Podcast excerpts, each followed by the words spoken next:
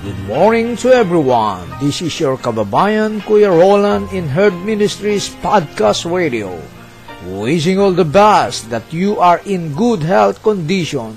Those who are here in America and around the world, free from sufferings and enjoying your life, living in a perfect world from God.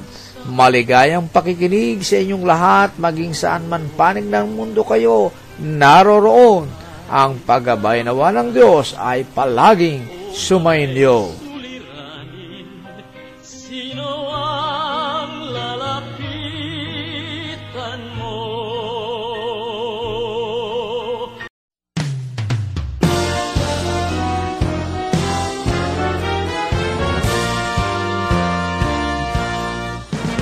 Get involved.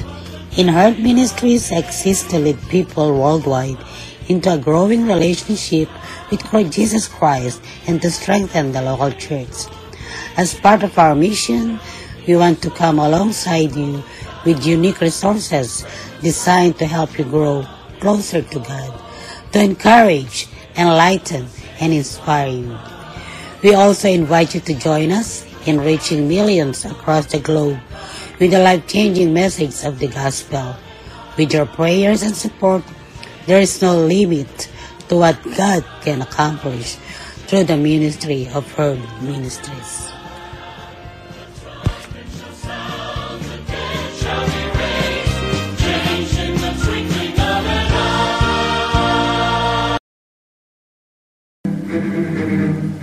Herd Ministries Podcast Radio.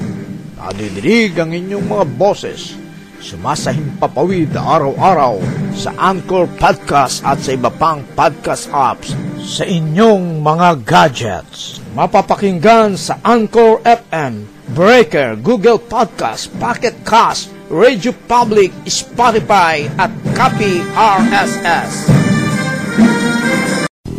Assisting Seniors at Home. I personally match you with caregivers who are ready to provide the quality care and assistance you need while you remain in the comfort and security of your own home. Assisting Seniors at Home will give a peace of mind.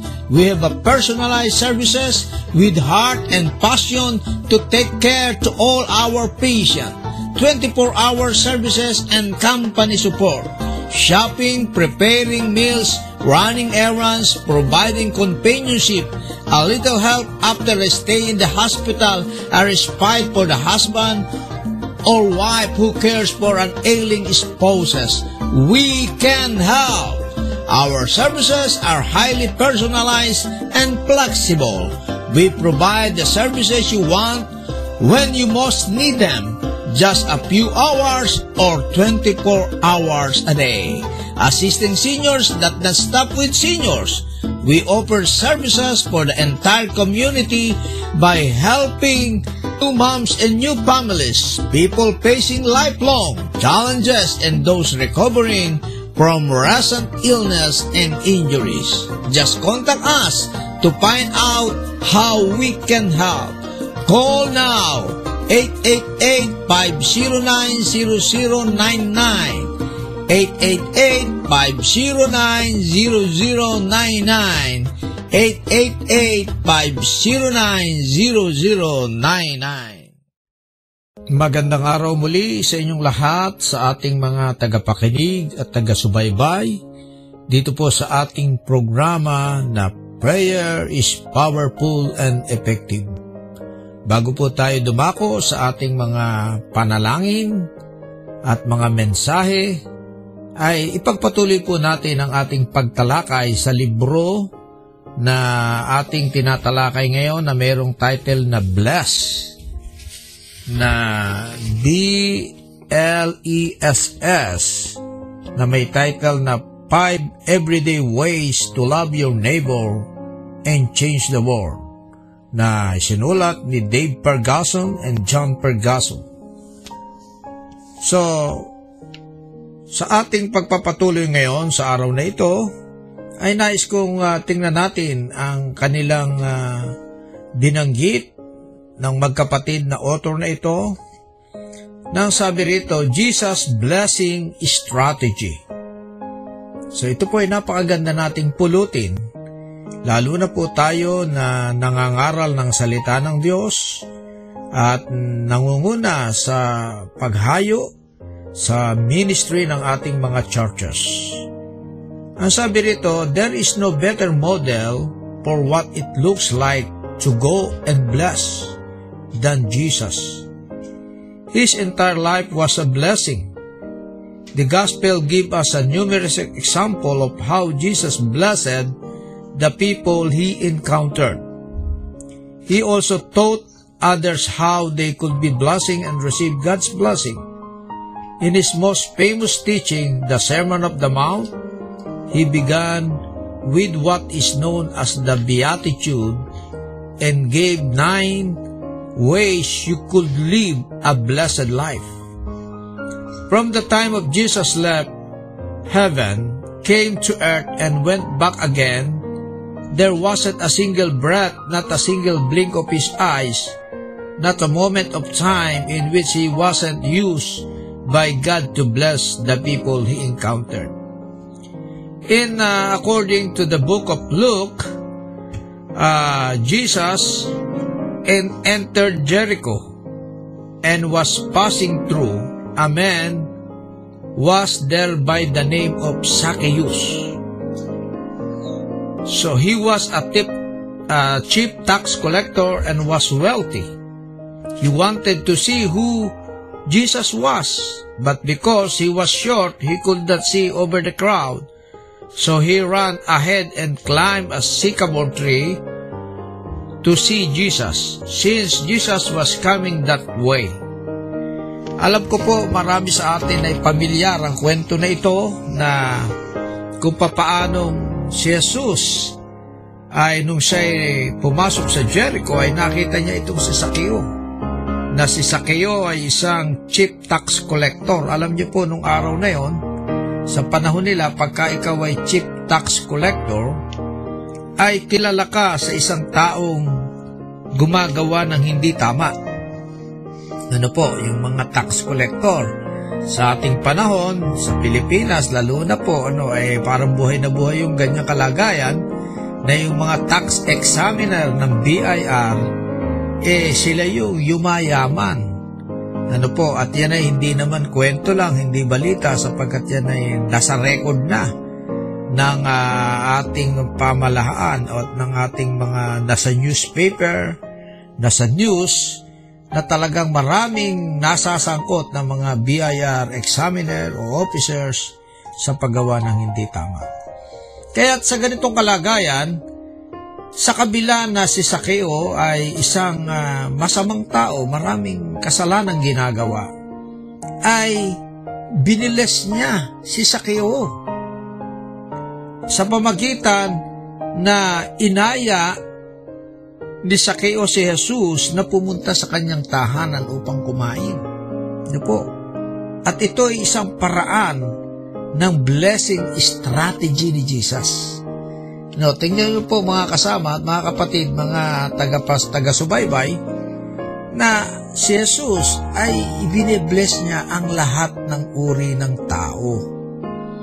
Kaya kung minsan tayo po ang ating relihiyon, nagtuturo na pagka ang tao ay makasalanan, para bang ikaw dapat nang lumayo. Taliwas sa ipinakitang strategy ni Jesus Christ. Na sa pamagitan ni Jesus Christ, yung mga makasalanan ay kanyang binibless. At alam naman natin ang nangyari sa kwento sa buhay ni Zacchaeus. Nung siya ay nakarinig ng salita ni Jesus sa pagitan ng kanilang magandang fellowship sa kainan, ay hindi pa nagsasalita si Jesus, ay nagsalita na itong si Zacchaeus. Nang sinabi niya, lahat ng aking mga nakuha ay ibabalik niya ng maka-apat na beses. Ito po ang bunga na pag tayo po ay nagbe-bless ng tao. Sa pamagitan ni Jesus, biniless niya si Zacchaeus, hindi niya sinara ang pintuan ng langit kay Zacchaeus. At yan po ang dapat nating gawin. Huwag nating tingnan kung sino ba yung ating ibe-bless. Mayaman ba? Mahirap? Magnanakaw ba? Makasalanan ba? Lasinggero? O anumang kalagayan din sa buhay? Huwag nating tingnan yun. Kung minsan po ang nakalulungkot ang ating mga relihiyon, ang ating mga iglesia, ay lumalayo sila sa mga taong ganyan. E taliwas sa aral at strategy na ipinakita ng ating Panginoon. Nawa, ang mensaheng ito po ay makatulong sa atin upang kayo at ako ay lalong gamitin pa ng ating Panginoon na mag-bless ng marami pang mga tao. Salamat po at magandang araw sa inyong lahat at ang pagpapala naman ng Diyos ang palaging sumainyo. Pakinggan natin ang isang panalangin sa pamamagitan ng awit na mula kay Gary Valenciano na ito ay kanyang inirecord sa kahilingan ng Pray.com. Pakinggan po natin ang mensahe ng panalangin para sa pandemic na ito. And I'm in the Philippines. And I'm so thankful that my friends from Pray.com invited me to be a part of BLESS, the National Day of Prayer. Some time ago, about maybe a little over a year ago, I started writing out this song. And personally, there's no better way for me to pray than to pray in the form of a song. And all of us have gone through so much in the past year and a half. And maybe this may be your prayer as well. Be blessed with this one.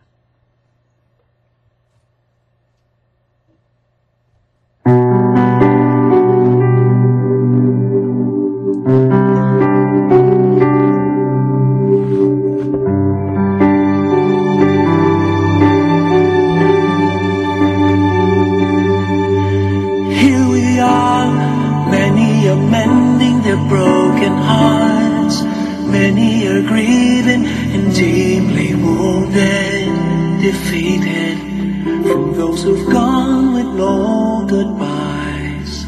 We've tried to laugh and we cheered, we cried for the selfless warriors who held the line, for you and I, for families like yours and mine.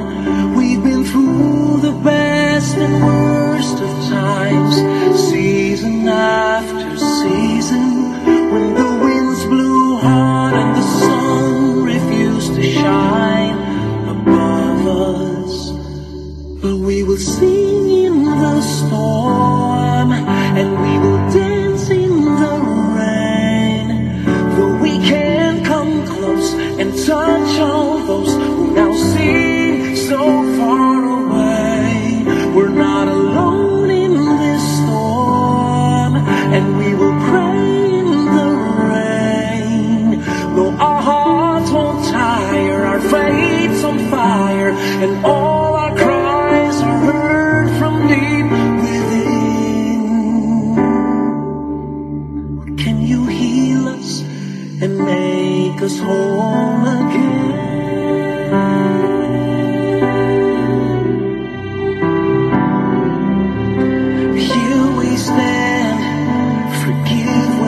Don't understand.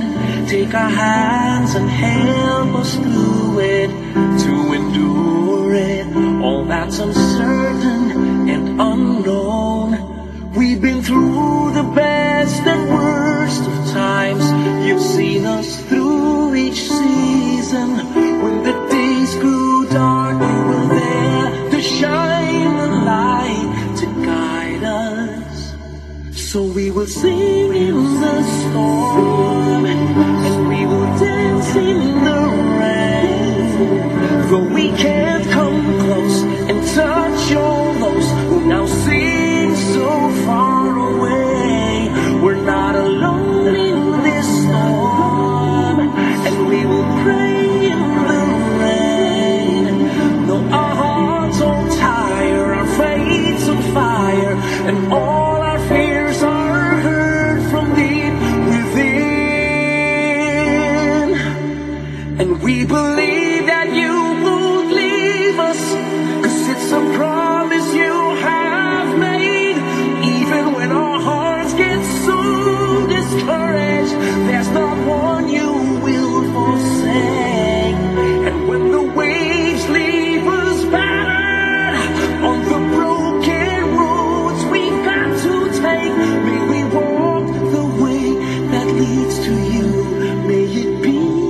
choice we make as we sing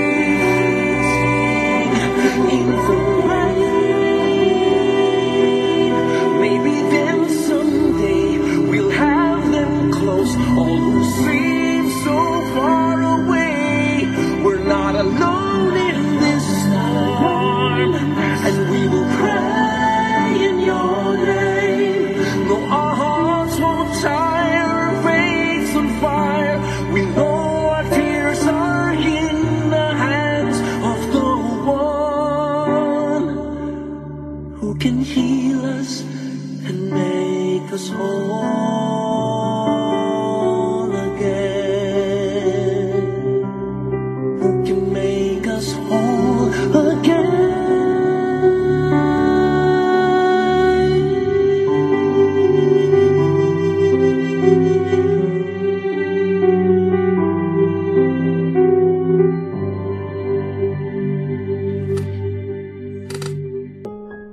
Pakinggan natin ang mensahe mula sa damdamin ni D.S. Babien A. Sousa mula sa Santa Cruz, Plaridel, Misamis Occidental tungkol sa ministry ng Herd Ministries sa kanilang lugar. At this time, I'm going to impart with you my little Bible message from the Word of God. And I will be using the writings of James. In James chapter 1, verses 56 and 57. Ang sabi diyan ng Biblia na the pure religion is to help the orphans and the widows. And this is, I wanted to impart to our partners in these ministries that you will be able to support our intentions to help others. We started helping here needy children or orphans, and we have already some widow women's here. We give them some food to eat and some school supplies that we can afford, because we are very limited of funding for them, and also to our widows. We are also giving kilos of rice for them to eat, and our funds in the church are very limited because at this time we are still in the COVID pandemic time, and most of the members are few coming to the church, and they are helping, but they are also problem of money at this time. So by telling you this ministry, I'm hoping that somebody or this ministry of Herd Ministries can help us to reach out these needy children and widows, as we are following the words of the Lord in James that we need to have a pure religion, and that pure religion is to help the orphans or needy children and those widow in our church. And I am praying to the Lord that this can be approved And by doing this, the Lord will be happy for us in serving Him. Amen.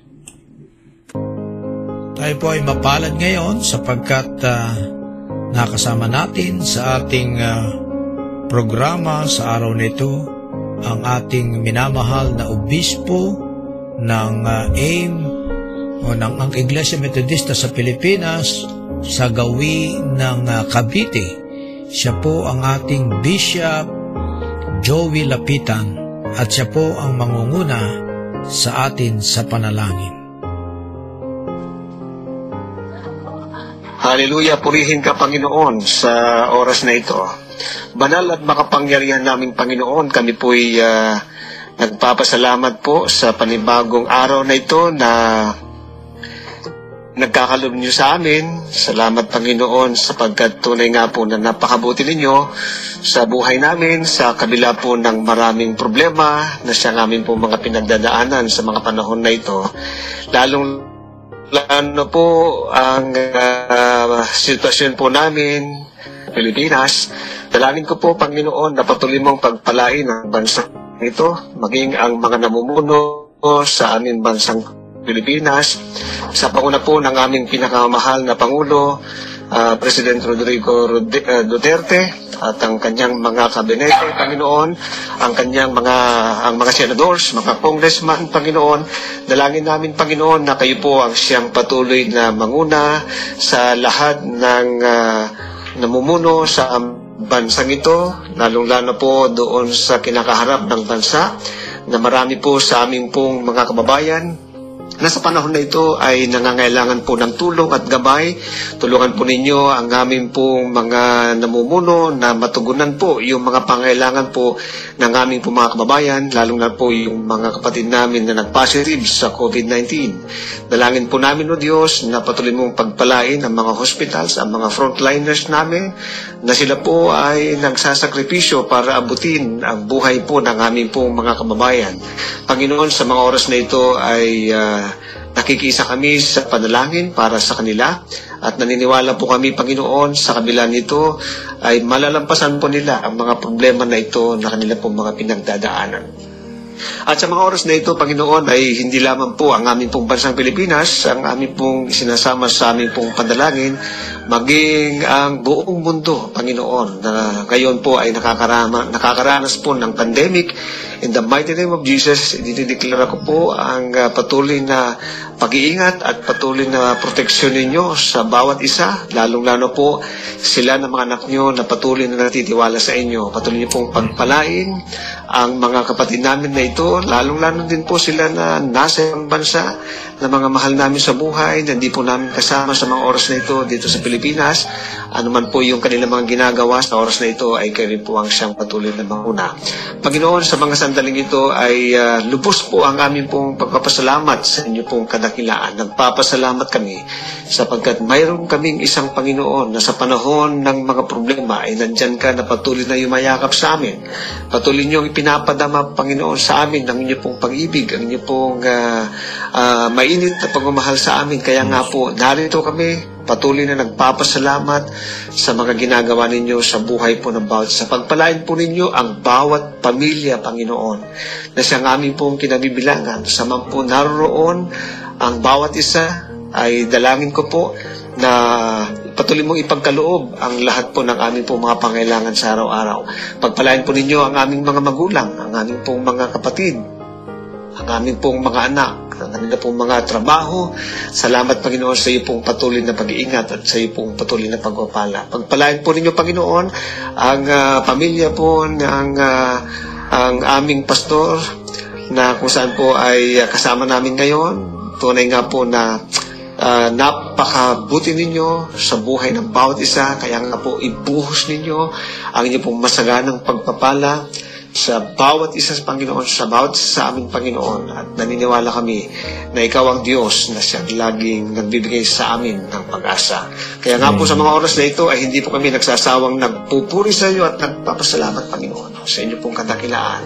Kaya sa iyo po namin pinagkakatiwala po ang buhay namin sa araw na ito. Sa lahat ng aming mga gagawin ay sa iyo po namin ipinagkakatiwala, sapagkat ang lahat ng ito ay aming nihiling sa tanging pangalan ni Jesus na aming Panginoon at aming sariling tagapagligtas. Amen. Amen.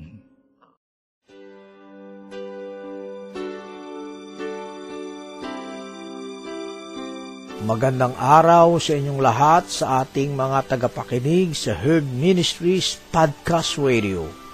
Ito po ang inyong lingkod, si Kuya Roland, ang Executive Director ng Herd Ministries. Mayroon po kaming hinihiling sa ating Panginoon ngayon na makapagtayo ng programa ng Bayanihan sa Pagiging Mabuting Katiwala. Ang programa na ito ay naglalayo na tumulong sa ating mga kababayan sa Pilipinas, sa ating mga kababayan na mga mahihirap o yung mga poorest of the poor. Di kaila sa inyo na sa kasalukuyang COVID-19 pandemic ay sila ang mas naapektuhan sapagkat wala silang kakayahan na ipagtanggol ang kanilang kalagayan sa usaping pangkabuhayan. Samahan ninyo kaming humiling sa ating Panginoon na gabayan niya ang katagumpayan ng programa na ito. At gayon din sa inyo na ating mga kapatid sa Panginoon at mga tagapakinig na ang inyong 99 cents dollar per month ay isa ng kasiguraduhan ng katagumpayan na muli natin silang samahan na mangarap at maitaas ang antas ng kanilang mga buhay. Buhay na may pagtitiwala sa kapangyarihan ng Diyos. Salamat po sa pagiging sponsor ng Bayanihan sa Pagiging Mabuting Katiwala. Click nyo lang po ang sponsor menu sa ating Herd Ministries Podcast Dashboard at maibibigay na ninyo ang inyong mga tulong. Muli ang paggabay nawa ng ating Panginoon ang palaging sumainyo. Salamat po.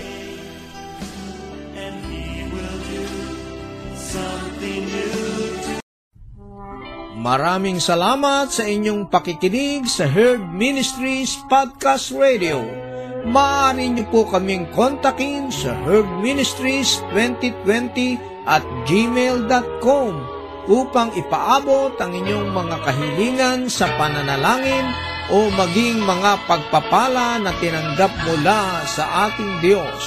Ang pagpapala nawa ng Diyos ay palaging sumainyo. Salamat po. Sa bawat sandali ng buhay ko.